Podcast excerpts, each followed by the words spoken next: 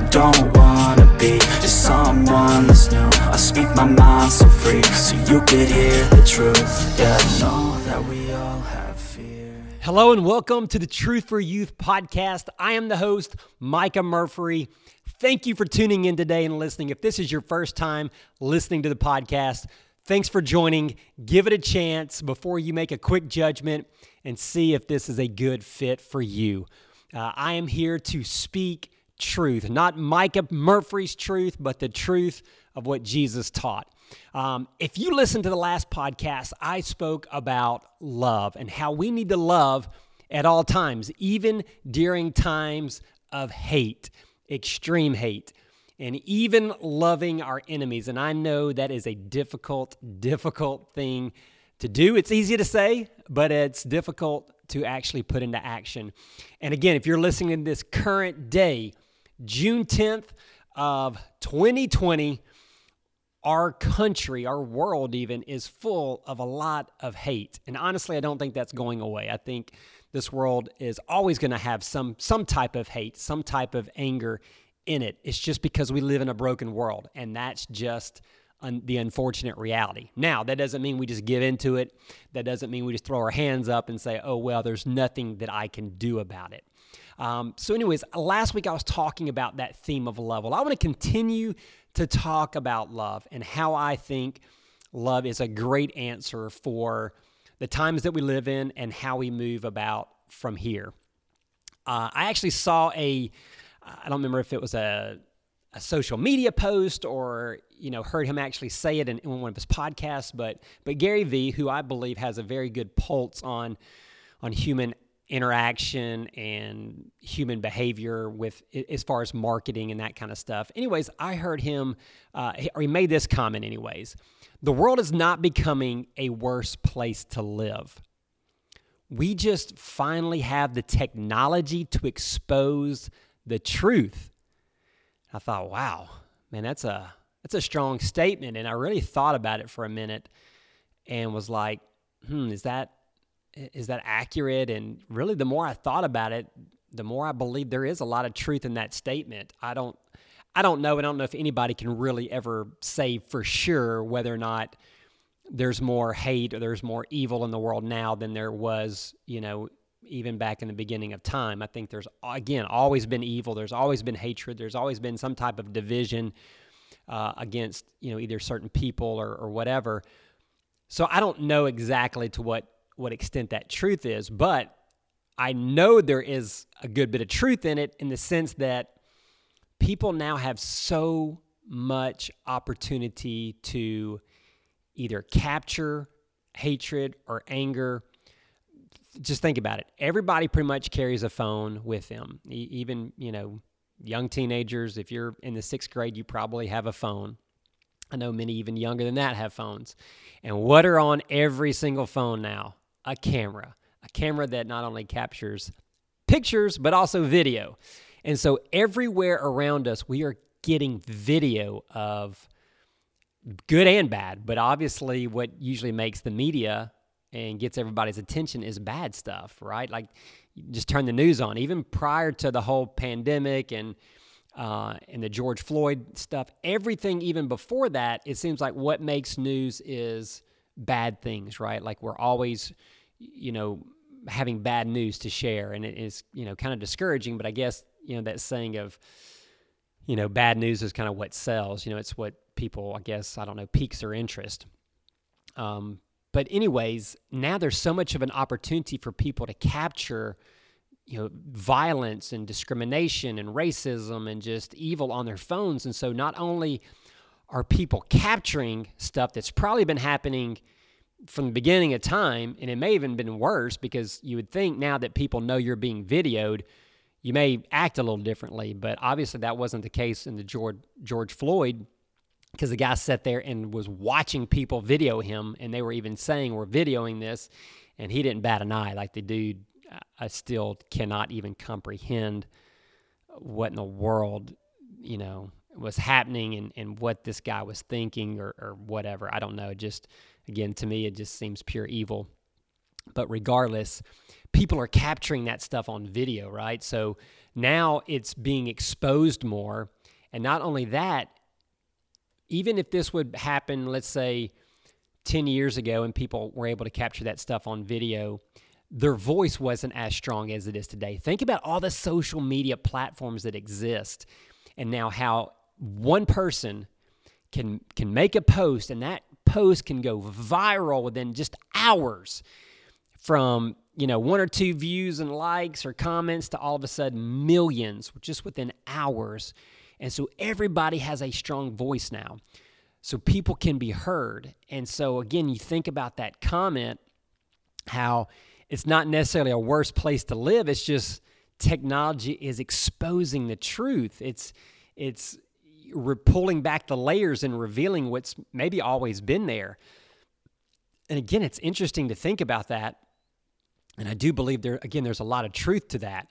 Um, which again, it's just kind of that sad reality of of the world that we live in. It's it's a sinful, broken world. It goes all the way back to the beginning of time when God created Adam and Eve in the Garden of Eden, and Adam and Eve chose to disobey God. They chose to sin, and at that time, we lived we started living in a broken world. So everybody after that there became this sin and this sin nature and this selfishness. And so because of that there's just always going to be you know issues and troubles and heartache and brokenness and disease and crime and, and everything until finally the day that jesus decides to come back and he puts an end to this this current earth that we know it and then we get the new heaven and the new earth, at which time there will not be, you know, the stuff that we have to experience today. Um, but again, thinking about all this stuff, it, it, continues to bother me. Like I said in the last last podcast, just continue to to see all this division and this hatred and this anger and this frustration and and I get it. I understand that there's there's some justification for a lot of that. Um, but it's, it's still it bothers me in the sense that I I don't believe that retaliating with anger is the right choice and retaliate, you know, retaliating with with violence or or you know, I don't think that is the answer because I go back to what what did Jesus say? What did Jesus teach? And he taught love. Love is the answer. Love is how we respond. And all week long I've been thinking about the good Samaritan. And now if you're if you're new to church or the Bible, you may hear the word Good Samaritan and you may think immediately of some award that maybe you received as a, as a young child, maybe you received it recently, maybe it's something that you heard. But I, I always tend to think of the Good Samaritan Award. I guess just I remember growing up, uh, different teachers would give out Good Samaritan Awards maybe every you know quarter or maybe once a year. A lot of organizations were giving them out some businesses were giving them out, some schools at large were giving them out. And it just went to people that did good deeds, that act selflessly and put others' needs and desires and wants ahead of theirs, and they help them. So there's this concept of the Good Samaritan. And I would guess that a lot of people in this world they hear Good Samaritan, they think of that. They think of the award, not truly knowing what is the history of it, what is the root of it, what is the beginning of it. Well, the very beginning of it, it is a story told by Jesus himself. He talks about it, and it's recorded in in one at least one of the passages is, is in the book of Luke. And I'm going to read this passage for you, and it's it actually picks up right where I left off last week. I was talking about how we are called to love not only God, I mean, that was, they were asking, what are the greatest commandments? And, and so Jesus said, well, you're supposed to love the Lord your God with all your heart, all your soul, and all your mind. And the next is to love your neighbor as yourself. Well, to continue that is the Good Samaritan. So it just makes sense. I'm going to pick up where we left off last week, and I'm going to read the whole passage. I'm even going to go back and, and include that. All right, so we're going to read Luke chapter 10, verses 25 through 37. Here's, here it is. One day, an expert on Moses' law came to test Jesus by asking him this question Teacher, what does a man need to do to live forever in heaven? And Jesus replied, What does Moses' law say about it? It says, he replied, that you must love the Lord your God with all your heart, with all your soul, and with all your strength, and with all your mind, and you must love your neighbor just as much as you love yourself. Right, Jesus told him. Do this and you shall live. Well, then the, then the man wanted to justify his lack of love for some kinds of people. So he asked, Which neighbors? So Jesus replied with an illustration. A Jew going on a trip from Jerusalem to Jericho was attacked by bandits. They stripped him of his clothes and money and they beat him up and they left him lying half dead beside the road. By chance, a Jewish priest came along, and when he saw the man lying there, he actually crossed to the other side of the road to pass him by. And then a Jewish temple assistant walked over and looked at him lying there, but then he too went on. But a despised Samaritan came along, and when he saw him, he felt deep pity.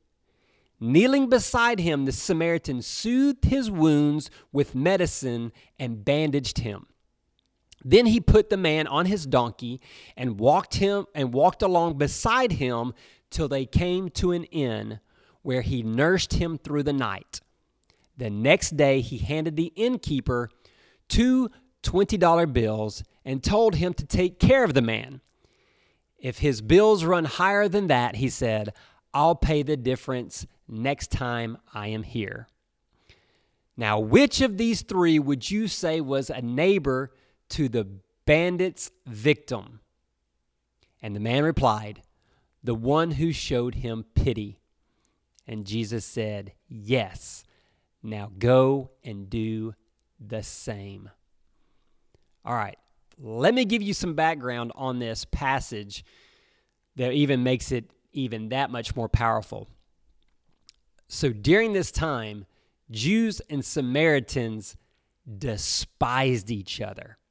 Absolutely despised each other. And again, back then, uh, nations really had to stick together, okay, because they they were trying to, uh, you know, per, uh, preserve. That was the word I'm looking for. They're trying to preserve their heritage and their lineage. They're afraid that they were going to lose maybe some of their religious beliefs or some of their culture values, or you know, another culture was going to come in and and overtake what they thought and what they believed. So Samaritans and Jews, they believed differently, they lived differently. And so they were really trying to stick together. So, you know, teenagers think about this as your rival team. You know, if you're playing sports, this is your rival team. This is your enemy, the the one that you want to beat more than anybody, right? Like all the other people on the schedule don't matter as much as this one. This is the big rival game. This is the big the big one that you just cannot stand. You're talking trash year round. Well, that's the way it was between the Jews and the Samaritans. Okay, so now let's look at the passage again. Who's the very first person that walks by this Jew? It's the priest, a Jewish priest. Okay, if you're thinking about your team, this is like your team leader. This is like, you know, one of your one of your best uh, coaches or somebody on the team, the one that has the most compassion or should have the most compassion and the most care and, and can be the most help. And it says he actually crossed to the other side of the road because he didn't want to get involved. He looks over there and he's like, that's a messy situation. You know, I've got places to be and things to do. I don't have time to get messed up in whatever that guy was messed up in. Um, you know, somebody else can come along and help him, but I don't need to be touching him because that's going to make me unclean and I'm not going to be able to go do the duties that I need to do uh, at the temple. So he leaves his fellow teammate behind. Well, then you get the next guy come along, and he also is basically like a church leader. He's like this Levite. He's a religious man of the Jewish culture. And he too takes a look at this beat up, wounded teammate of his, and he leaves him. He keeps walking. You know, don't know what he was thinking other than maybe same thing like hey i just i don't have time for this you know i've got an appointment here in a little bit and i'm, I'm already running late i've got to go well then you have the enemy that comes along the last person that you would expect to actually come and help. That's who comes to this man's rescue.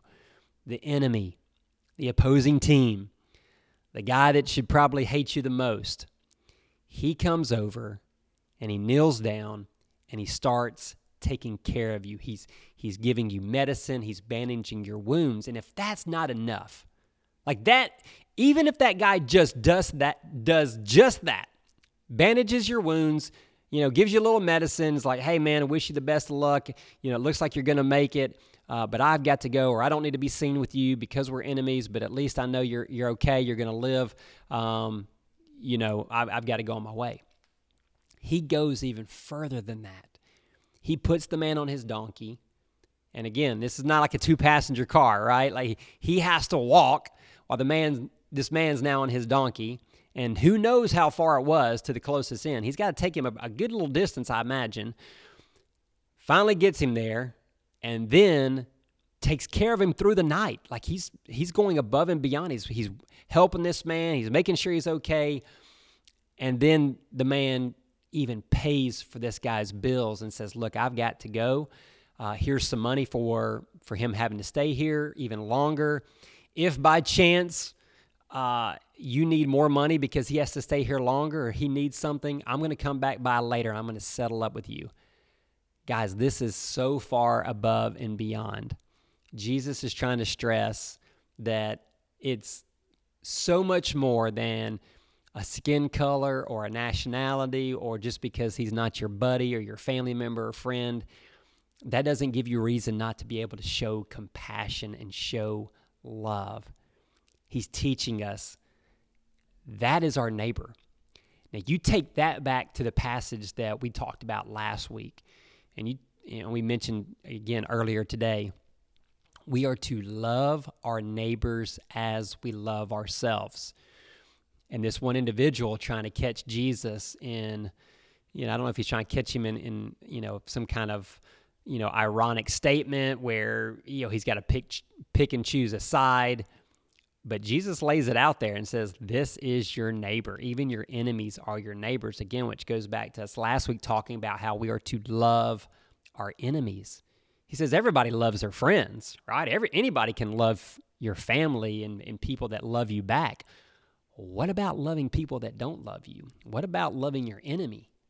That's something to, to really take a stand about. That's something that will set you apart. And that's what Jesus wanted. He wanted his followers to stand apart and be different in a good way, right? Like standing up for what is right and what is just, going above and beyond and being the Good Samaritan. And again, we look at today and all the crazy that's going on and all the hatred and anger. And yes, we as individuals are only individuals, but think about how much of a voice individuals can have. I mean, all you have to do is look on the news. I mean, people have strong voices, and groups are getting together and they're making their voices heard you know, we as believers need to be doing the same thing. We need to be standing up for what is right, what is biblical, what is truth, and that comes in the form of love. It doesn't matter if somebody's different than you. It doesn't matter if someone has a different viewpoint or a different perspective or different likes or they look different or different skin color or whatever whatever it is that's different about you and somebody else that's not a reason not to help, not to serve, not to love, and to care for them. And again, it's that saying of you don't have if they are evil, okay, let's say that they're an evil person. It's not just, you know, they're they're a little different from you. Let's just say they're they're really a bad they're a bad person. You don't have to condone and love maybe their lifestyle or their sin, but we are called to love them. You know, it's it's hate the sin but love the sinner mentality.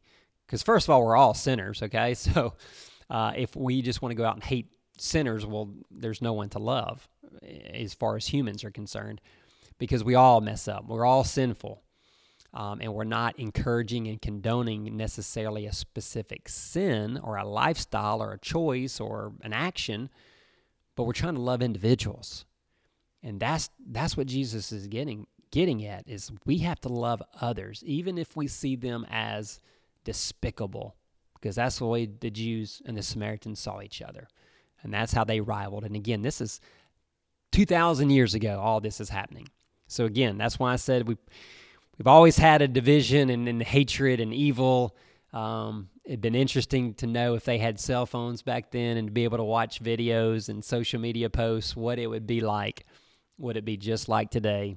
Mm, probably, probably pretty similar because we're all humans. We just have different cultures and environments, but for the most part, we all have kind of a lot of the same desires and the wants and the needs, and we all have this selfishness that that can come out if we're not careful. But hopefully, we are putting God first, we're putting Jesus first, and we're pursuing Him and what He wants for us. And He wants us to love others. So I got two takeaways that I want you to really take away from this passage. One is this poor man had two of his teammates leave him behind. So, students, young people listening to this, be a good teammate.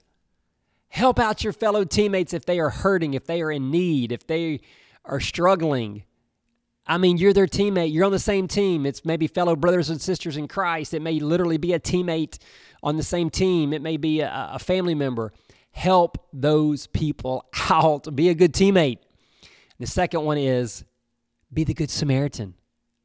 If they are on the opposing team, if they are the enemy, we're still called to help them if they need our help. If we can somehow meet their need, that means we need to help them. Now, you may be thinking in your head, oh, if I ever saw somebody beat up on the road or lying there or in a bad accident or something, I would go help them. What about the small scale things? That's where it starts. What about the the young man or the young woman at school that people are picking on or spreading rumors about or making fun of? That's the person that needs you to stick up for them too. That's the person that needs you to say, "Hey, hey, hey, you know, leave him alone." Maybe that's when you go over and you ask, you see them drop something or they're struggling to to find their way to a class or or to you know, where they're trying to get, and you say, Hey, can I help you? You look lost, or you look like you need an extra hand. Can I help you with something? Or maybe it's just a smile, and it's just a wave, and it's just a simple hello. Guys, we never know what other people are going through. We never know what hurt or what people are dealing with it, eh, you know, in their home life. And sometimes being the good Samaritan is just simply saying hello to a stranger, simply giving them a smile, simply meeting a little need as that, just simply being recognized for a moment because they feel like nobody cares about them, nobody recognizes them, no one loves them.